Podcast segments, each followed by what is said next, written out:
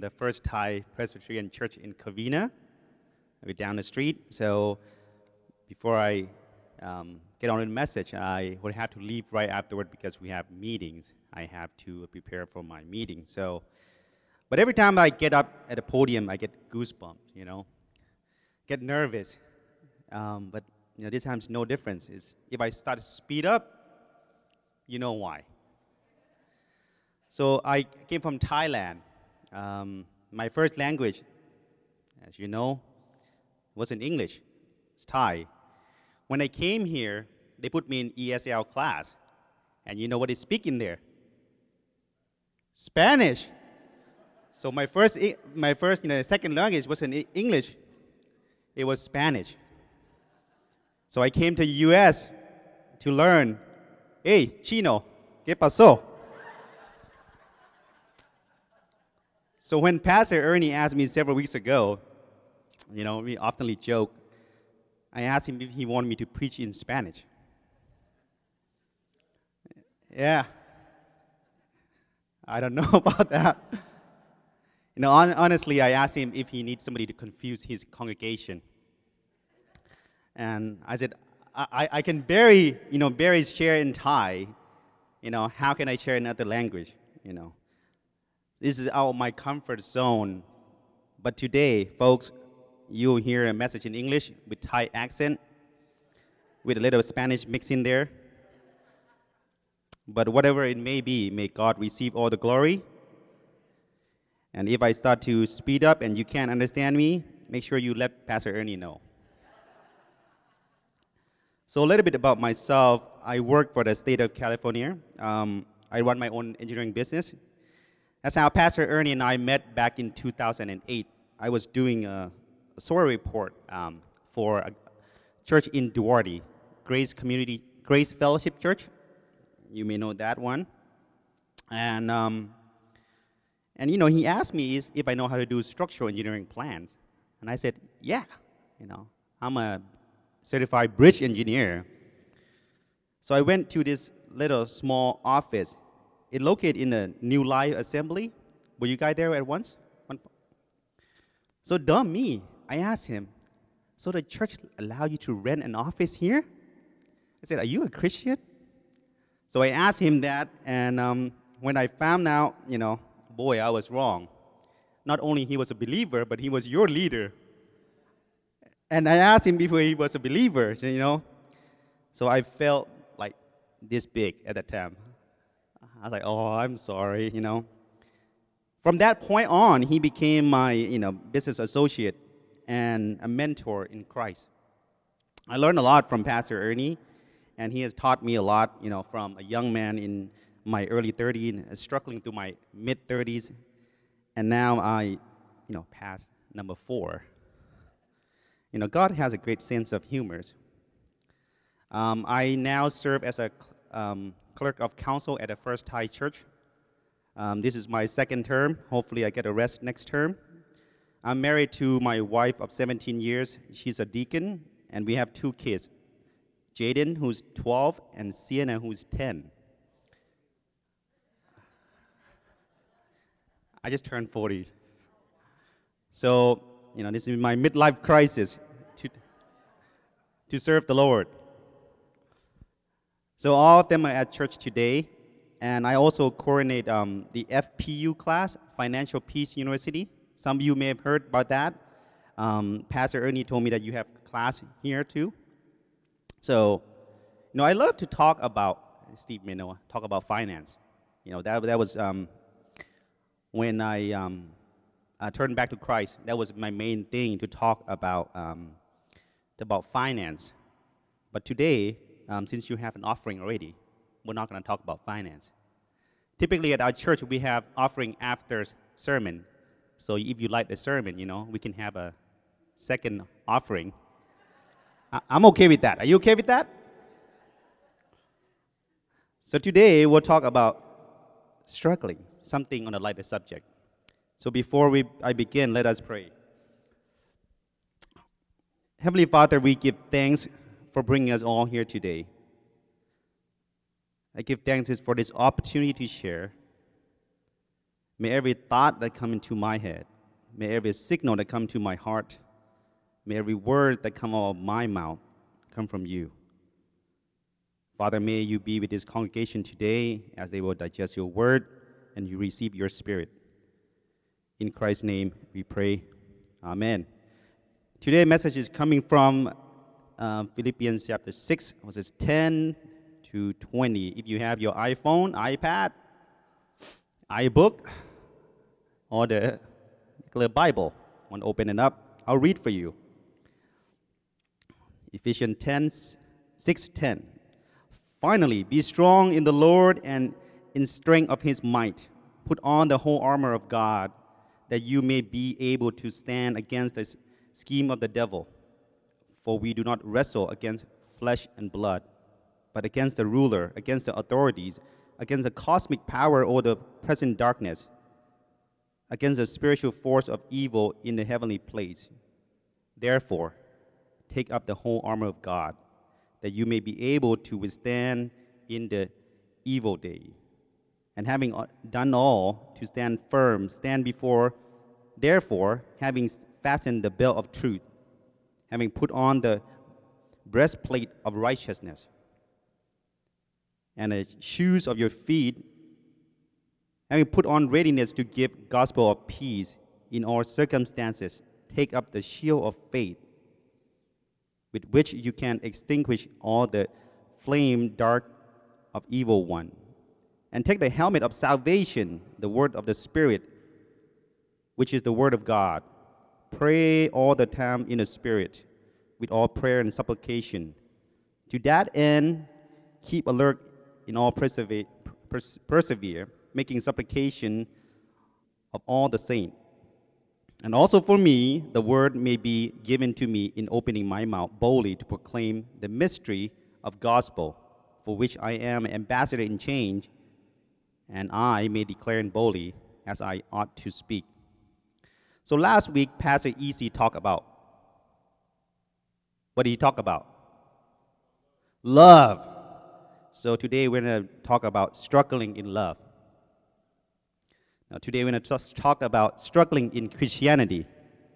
So, my wife, Jessica, asked me last week, said, What are you going to talk about? I said, Struggling in Christianity. She asked me, I thought all struggle ends when you become a Christian. I said, I don't know. What do you think? Do you think, do we struggle more or less as Christian? More. Great. Amen. Why? Why do we struggle more?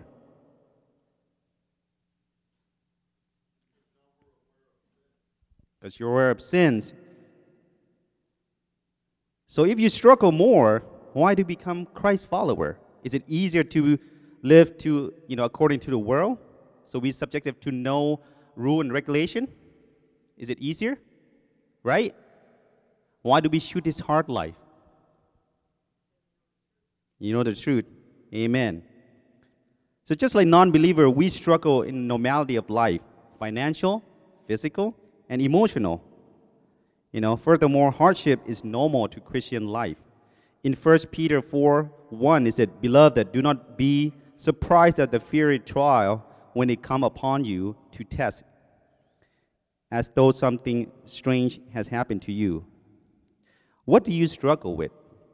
So I come up with few things, but not everything. So just, you know, bear with me. Number one, trying to be perfect. How many people here are perfect? Raise your hand. Are you, are you kidding me? You don't walk after Christ? You know, you know, at the end of the day, none of us are perfect, right? However, a lot of times we, we struggle with the desire to be perfect. We often mix the quest for righteousness with the goal for perfection, and it always ends in disaster. It's difficult to follow someone who was perfect, you know, while trying to fall into the same mold of feeling that we have to be perfect as well. But remember this we are not made perfect by anything that we do we're made perfect by what Jesus Christ has already did. Number two, understand the basic of Christian belief. As Christians, sometimes we struggle with the aspect of God, faith, and the theology that we don't understand. Let me ask you this. How many of you understand the theory of Christian apologetic? Oh, we have one. Oh, I'm in a bad place now. I don't, you know, I don't totally understand.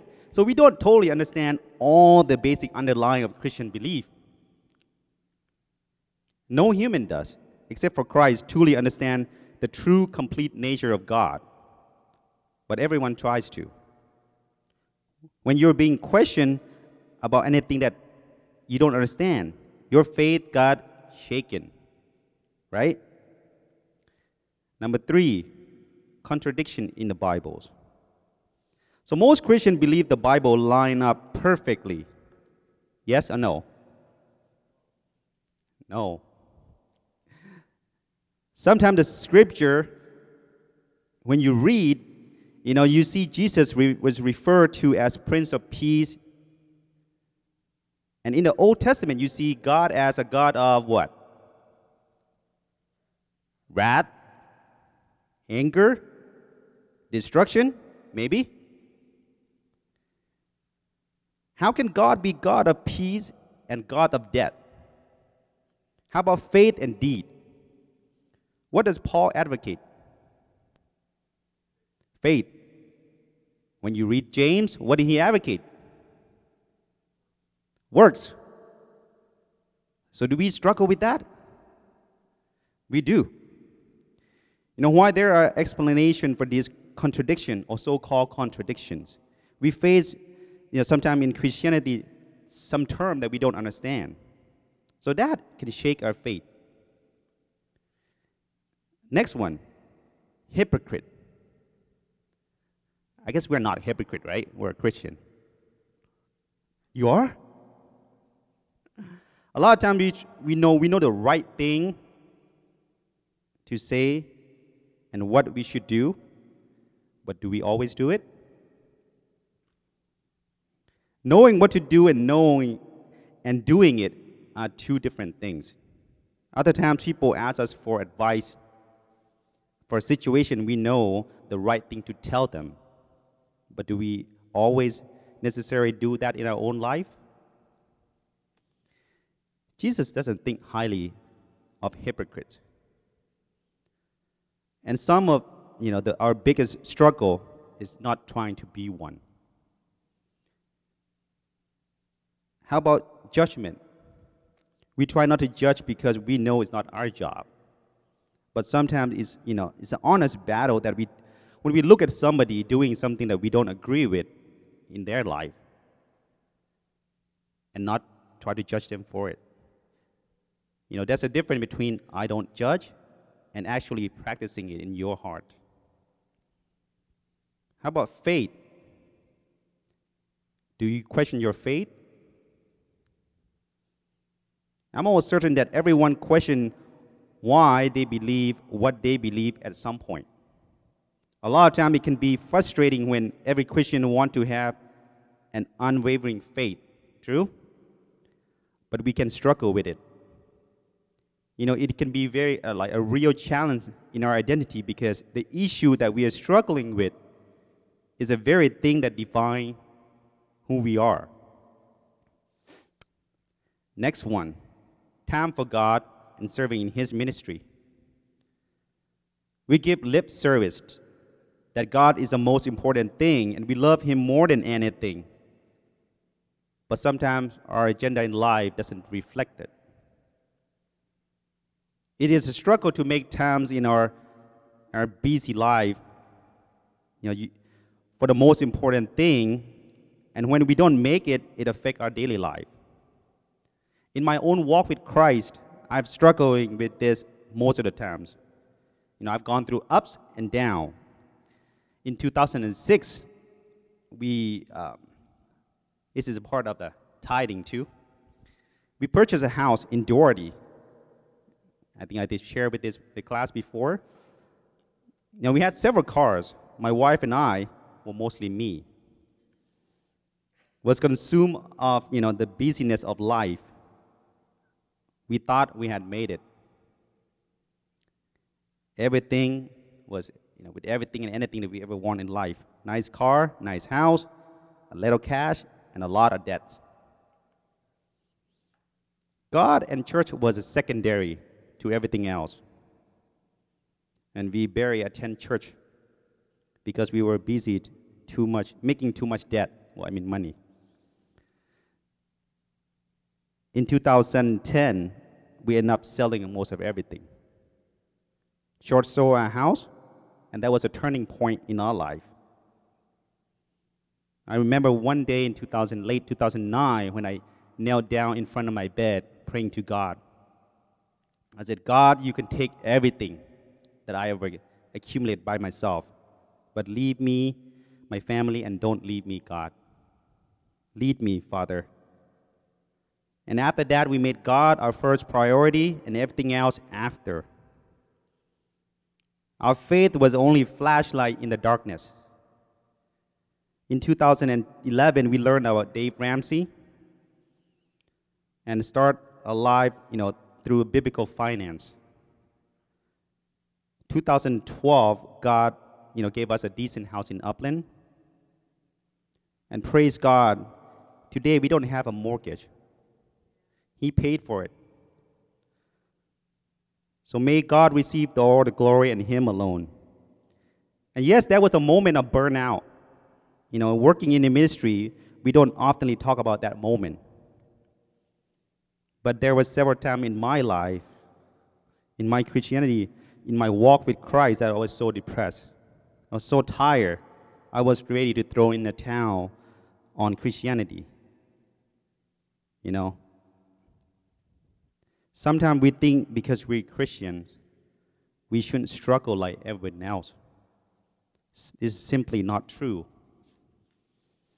The only difference between Christianity, no Christian and non-Christian struggle is that Christian know where their helps come from. And I know where my help come from. Do you? And the last struggle that I came up with, maybe yours too, but perceptions. Pastor Ernie helped me with this one. When people know that you're Christians, they no longer you are no longer representing yourself, you're representing Christ. You are his ambassador. I myself struggle with this my whole life. You know, it's um, throughout that process that we've gone through dealing with our finance, you know, we became very conscious of what we have and what we don't have. When God gave us more than what we asked for, you know, we, we became very conscious of how others would view us. But get this when we moved in a house on, the, on August 25th, 2012, our kids start the school on the 28th. And six months before that, we were just struggling to looking for a house. And we tried to time everything perfectly.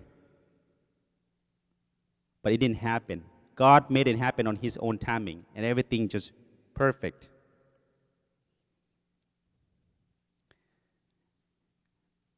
You know, and then when we talk in the class, that sometimes when I walk into my garage, I feel bad. I feel bad for what I see in the garage. But Pastor Ernie, you know, he told me, he, he joked in the class, we had a, a Bible cl- pastor class together, Steve and I and Leo. Pastor Ernie said, You can give me one of your cars. So I offered to trade my Volkswagen Jetta for his truck. You, you may have seen his truck that he was driving lately. And he said, No, he loved his truck. And I told him that I can't let your church members seeing you drive around in my blue sport car it won't be nice showing up, you know, at church one Sunday morning in a blue sport car. So I can't let that happen. But he didn't take my Volkswagen Jetta for his truck. You know, a lot of times devout Christians struggle with the fact that they're being perceived as less than perfect.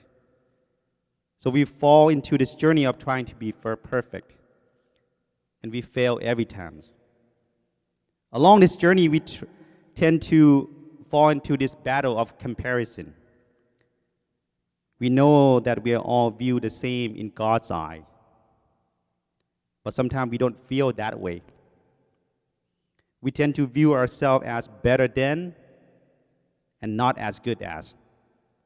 Sometimes we have a tendency to look around the room and say, I'm better than him, I'm not as good as her. Do you struggle with that? These are some examples that you know, we struggle with, and how do we deal with that in our daily struggle?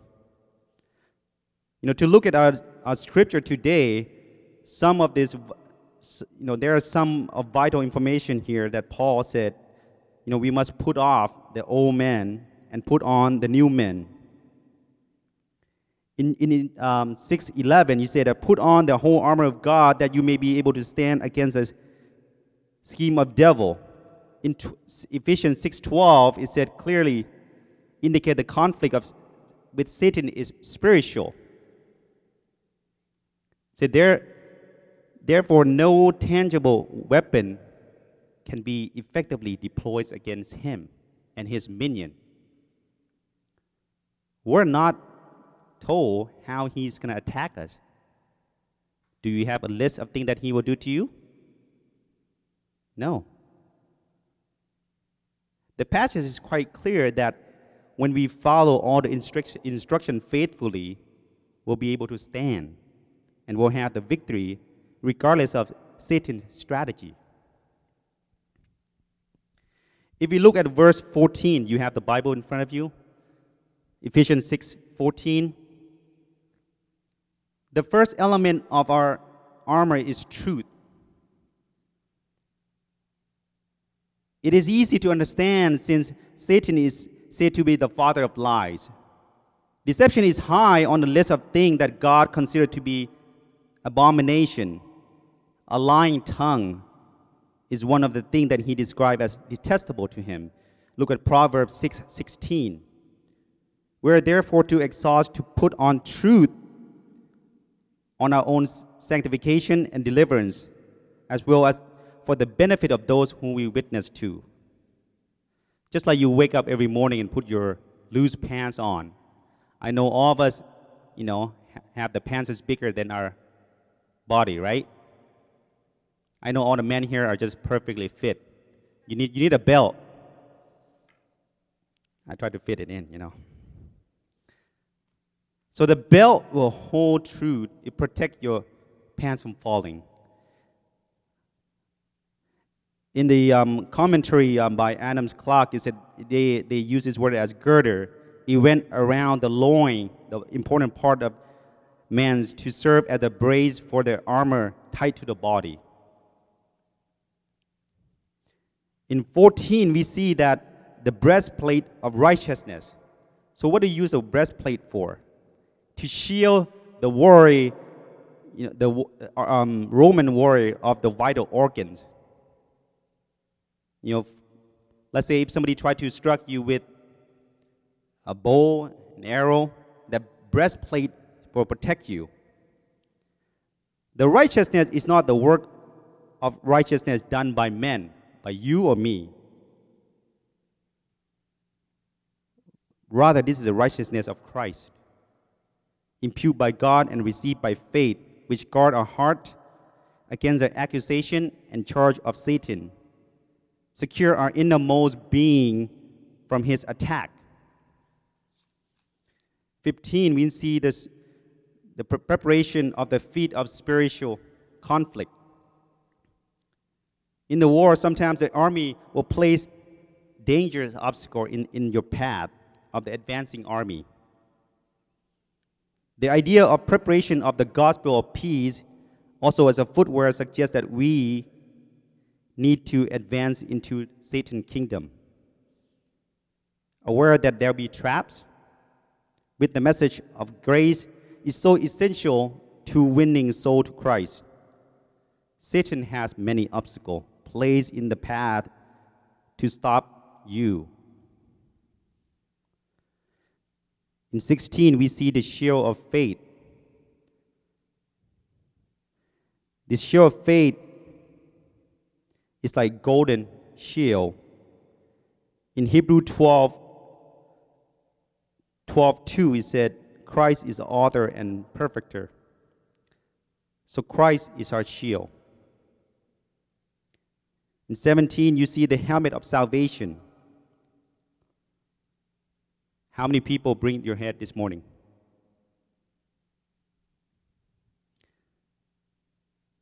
Helmet of salvation in 17 protects the head, which is the vital, critical part of the body. We can say that this, the way of thinking need preservation. Head is the seat of the mind, which when take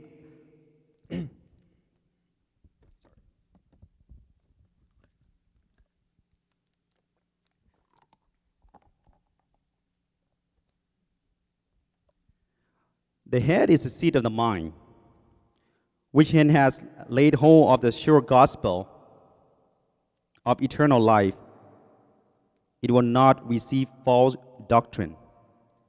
So if you have a sure hope of eternal life, you will not receive a false doctrine or give way to Satan temptation. Is This is important you have to shield your head, your mind. An unsaved person has no hope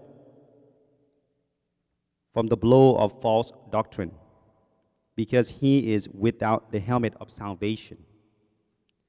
In his mind is incapable of discerning between the spiritual truth and spiritual deceptions. In 17, we see that the meaning of sword of spirit, which is the word of God. While all the other P's in this armor serve as a protection, the sword of spirit is the only offensive weapon in the armor of God. It speaks of the holiness and the power of the word of God. A greater spiritual weapon is not conceivable. Remember when Jesus was being tempted in the desert? The Word of God was always his overwhelming power response to Satan. What a blessing that the Word of God is available to us today. In 18, we're told to pray for the saint, uh, spirit, sorry. That is, with the mind of Christ, with his heart and his priority. In addition to wearing the full armor of God, we cannot neglect prayer It's a mean by which we draw our spiritual strength from God. Without prayer, without reliance upon God, our effort at spiritual warfare are empty. The full armor of God, truth, righteousness, the gospel, the faith, salvation, word of God, and prayer are the tools that God has given to us through which we can be, we can be spiritually victorious over Satan's attack and temptation. My family and I, we just came back from Hawaii about two weeks ago. Before we went, you know, we called Hawaii. After we came back, we called it Hawaii. It was a second trip there. You know, the first times we, we were surprised by many things. Second times, we got accustomed to the lay of the land. So we, we were sure that we would fit in as, as the local, or at least I was, you know, with my body and my skin complexion. So one, um, two Fridays ago, you know, we, we, we were driving to Kona to do a coffee tasting from our hotel. It was an hour away, and um, we came upon this roadside food tent. So we pulled over and we had a little um, mid-afternoon snack, chicken. It was called Huli Chicken by Randy. It was very tasty. So the next day, we made it in our um, schedule to go back for, as, for lunch. So we left the hotel around 10, we stopped, and then we head down to see um, Randy. When we got there, Randy was not there. We were concerned. It turned out that Randy went surfing. So we drove an hour to down south, and there was no huli chicken. There was not even a soul, single soul of chicken on site, no charcoal. But we had, you know, great lunch somewhere else. This remind me of the struggle that we have in, in our Christian life. No, how, no matter how much you prepare or expect something, you're not fighting against flesh and blood, but against the principality.